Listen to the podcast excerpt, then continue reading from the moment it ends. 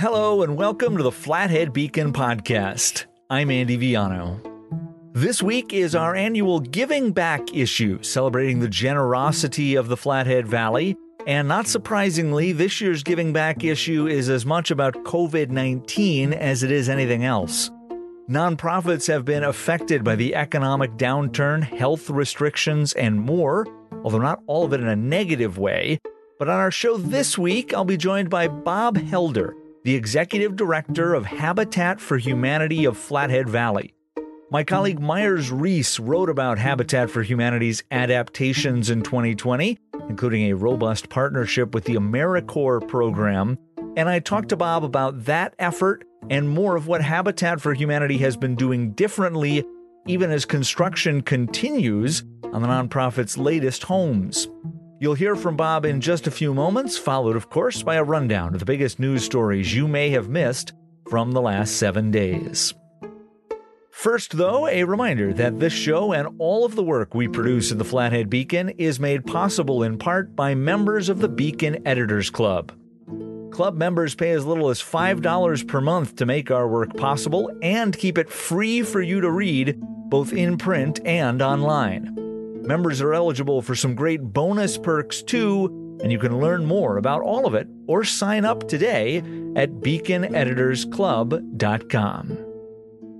All right, let's get right to today's guest and my conversation with Bob Helder, which began with an explanation of what Habitat for Humanity is doing these days in the Flathead Valley.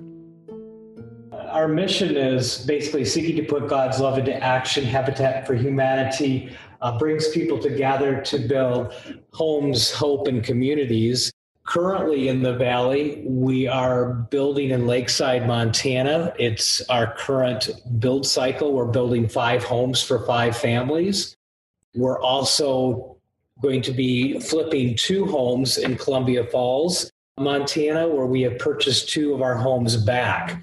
Uh, that whole process will be beginning in January, and those families have also already been selected. So uh, that is just really exciting. With our current date, we're about we're 32 years old, and we will have built um, 62 homes serving 98 adults and 147 kids when we've completed the Lakeside and the Columbia Falls projects. How do we build affordably? Well, we do it primarily by being able to purchase land cheaply or have it donated. We do an awful lot with volunteer labor in our construction, meaning that everything except for excavation, bringing in backfill, the actual supplying of the concrete, we do it all through volunteers, and our volunteers aren't trained. Uh, they just come and say, Hey, we want to learn, we want to get our hands dirty, and they go to work a little COVID sideline here. Since COVID hit, we've lost 5,600 hours of volunteer time. And so our current projects are hugely behind schedule. We don't hire trades to help us with our construction except for with plumbing, heating, electrical. Otherwise, our volunteers do it all. So when you multiply that 5,600 hours by minimum wage or what normally a general contractor would pay for that type of hours, you can see the value that our volunteers bring to our construction. Let's talk a little bit more about those volunteers because I know that this year you mentioned the the the hours that, that volunteers weren't able to contribute. There was an outside organization that that you all were able to partner with uh, in AmeriCorps. What can you tell us about how that partnership came about and and what role those folks ended up playing in uh, in helping you uh, uh, get caught up, I guess, a little bit through uh, through the coronavirus. Well, in a typical year cycle, we have the opportunity to apply uh, for one AmeriCorps group a year, having them come and we're their primary nonprofit that they serve with. Then we can often apply as a partner with another agency as a sub partner, meaning that they might work for the agency who's primary four days a week and the secondary one one day a week. Well, we got um, a current AmeriCorps group uh, for the full five days a week because AmeriCorps didn't have enough places to send their teams due to COVID. The head of AmeriCorps contacted us and wondered if we wanted additional teams, and we said absolutely. So we said, we'll take as many teams as you can give us. And so when it's all said and done, we hope to have uh, three teams touch our work this year, possibly more. And it's amazing because we get them for, for a matter of many weeks and they work five days a week. They work eight to 10 hours a day. And these young people can really kick it in for us. So we're starting to recover. Our construction process is happening quickly, and that's good to see. Are there AmeriCorps folks here right now working on building projects? There are, and they are actually going to be here through the end of March. How are those groups handled different, and what was the arrangement that was made for the AmeriCorps volunteers this year? Because I know those are young people from all over the country. It's not like folks uh, from here in the community that are are going home at the end of the day and setting up. How were arrangements made this year to uh, to accommodate those folks while they were helping you out? You know what? We have to apply for the AmeriCorps group. We have to agree to AmeriCorps' uh, requirements, and at the same time, AmeriCorps has to partner with our requirements. Uh, we have to provide housing for AmeriCorps, and we do that by partnering with churches and campgrounds we're able to put the kids up and provide a wonderful place for them to stay during their time here. In addition, we do help them stay warm. When we get uh, young people from Florida, uh, the Montana can be a tad bit of a shock for them. So we'll provide hand warmers and other things to keep them happy on the job site. COVID has created an additional challenge because some of our AmeriCorps groups have been here at the same time. And so those groups are considered families they are isolated before they come here. They are tested before they come here. And so when they are on our job site, uh, they work on one house together, and we do not mix them uh, with our partner families. We do not mix them with other volunteers from the community, and we do not mix them with our regular core group of volunteers that build with us every Wednesday and Friday. We really work to isolate them so we don't have a chance to cross contaminate with COVID that has probably been our biggest challenge. Yeah, housing is probably the most major issue that we need to provide for them. The current group that was in a church, we reset up the church, make sure they have beds and cots. We set up a little living room setting for them, which we can do through resources we have with our restore.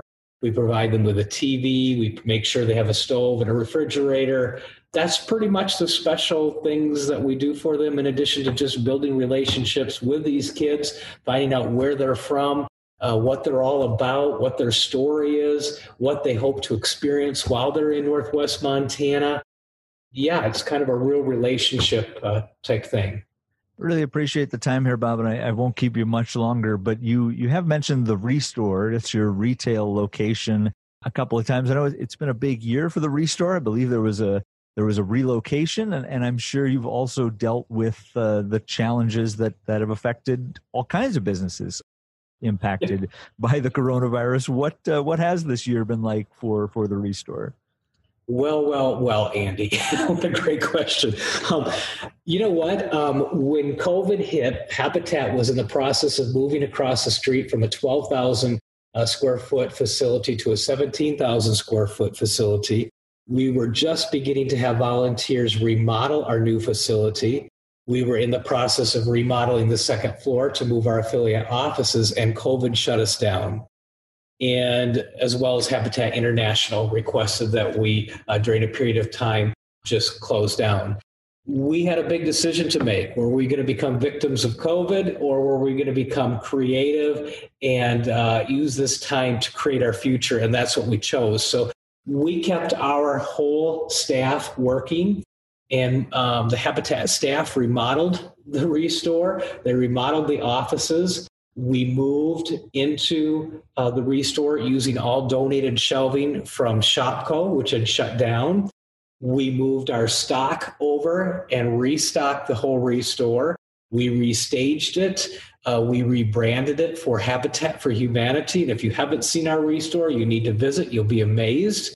We shut down the old restore, and we had, before we opened the new restore in May, around May 17, we had a whole weekend where all the community could go to the re- old restore. They could take whatever they needed. Uh, they could donate to us uh, whatever they thought it was worth. And it was amazing because we were able to give people hot water heaters toilets, everything you could imagine that we didn't bring across to the new restore. And they were able to donate to them what it was worth. And many people got items that they couldn't even afford to buy. So they got them for free, but they got things that for them were just unimaginable that they would have a brand new toilet, so to speak. Also, during that time, Habitat International allowed us to continue to work with our regular volunteers, and a regular volunteer by them was defined as any person who works one day a month, at least eight hours in that month. So we had six to eight of our regulars who, during COVID, built all of our wall packages for our homes in Lakeside.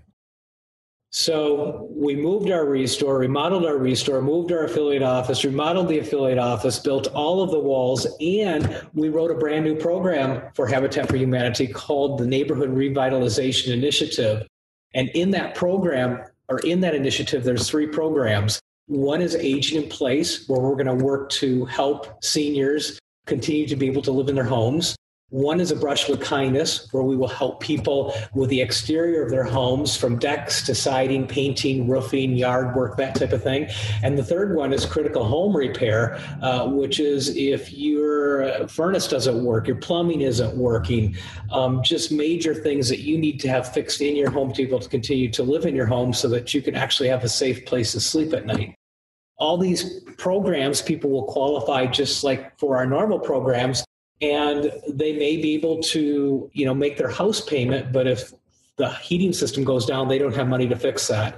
So as of a few weeks ago our board of directors approved the initiative and have given us permission to begin to fundraise to support those programs. And then over the next two years we'll be we'll be testing those programs. That's our covid experience Right now, our affiliate office is back open. Our restore is back open. Our construction site is reopened to groups. Um, so we're looking for more regular volunteers, people who can work two days a month. And we're looking for groups of five to eight people who want to help us. We're not putting individuals into groups yet because we don't want to do that mix.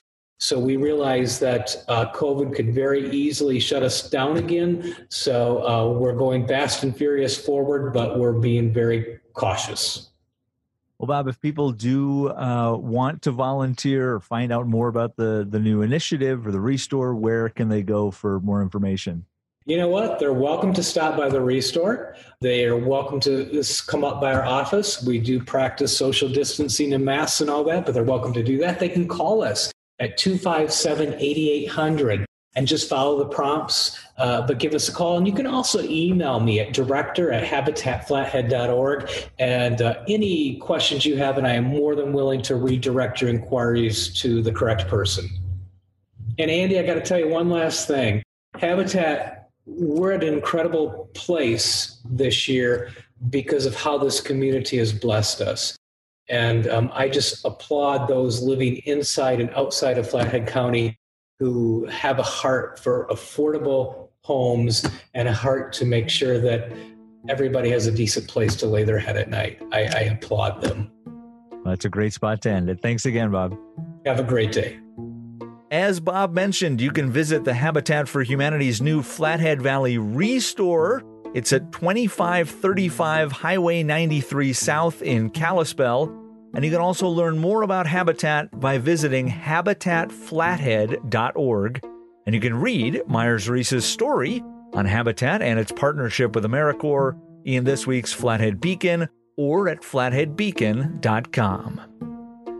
Now, here are the biggest stories from the last seven days as of 8 p.m. on Tuesday, December 22nd. December is now the deadliest month in Flathead County since the COVID 19 pandemic began after the health department announced five more people had died from the virus on Tuesday. That brings the countywide total to 56, with 17 of those deaths reported just this month, breaking the previous high of 12, which was set only last month. In November, Flathead County reached what health officials called the peak of the epidemic curve with more than 3,500 new cases, an average of 119 per day. That rate has slowed dramatically in December when the county is averaging just 80 new daily cases, and hospitalizations have also plummeted in December, with only 11 people in the hospital battling COVID 19 as of Tuesday night, a significant drop from the 39 hospitalized patients reported at the end of November. And the encouraging numbers match a statewide trend. At a press conference earlier this month, Governor Steve Bullock credited the declining caseload in part to new restrictions he implemented on November 20th, including a requirement that bars, restaurants, and casinos close by 10 p.m. In other news, the Montana Land Board unanimously approved a government proposal to acquire two new parcels of land, one in Somers and another near Dayton, that could significantly improve public access to Flathead Lake. The Monday approval paves the way for the creation of Somers Beach State Park on the northeast shore of the lake, a popular stretch of sandy shoreline that had been accessed by the public thanks only to a handshake agreement with the property owners. Earlier this year, those owners, the Slider family, began discussions with Montana Fish, Wildlife, and Parks and the Flathead Land Trust in order to protect the land and open up access. The other parcel is an almost 15 acre property on the lake's western shore that could become the Montebello fishing access site with a dock, boat launch, and parking lot. Fish, Wildlife, and Parks officials said the purchases are necessary with demand increasing on the limited public access points currently available, which are all regularly at or above capacity during much of the year. Elsewhere, the massive federal spending bill passed through the U.S. Congress late Monday night includes a historic measure hailed as a quote, once in a lifetime moment for the Confederated Salish and Kootenai tribes.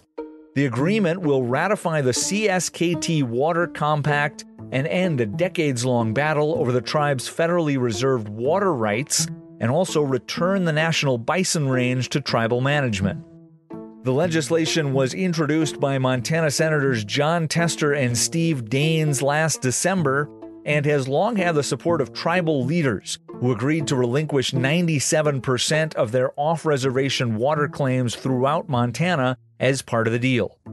Money connected to the bill's passage is expected to help rehabilitate the Flathead Indian Irrigation Project and its infrastructure network that services 127,000 acres of agricultural land on the Flathead Indian Reservation. And finally, a ruling issued by a Flathead County District Court judge last week has brought an end to years of legal wrangling over a water bottling plant near Creston. Judge Robert Allison ruled that a ballot initiative overwhelmingly passed in 2018 to expand the Egan Slough zoning area was legal. The zoning district restricts use of the land in the area in an effort to preserve it and prohibits uses like that of the Montana Artesian Water Company. That company had been awarded a permit from the State Department of Natural Resources and Conservation that allowed it to produce up to roughly 1.2 billion 20 ounce water bottles every year. That's all for this week and for this year. Thank you so, so much for listening to this show all year long and for reading and supporting the Flathead Beacon. It means the world to all of us that you do, and I hope we've been able to help you at least a little bit to navigate the last nine months. So enjoy the holiday season, have a happy new year, and please do your part to get us all safely into 2021. Until then, check out all the latest headlines and read our year end coverage for free at flatheadbeacon.com. Thanks again for listening.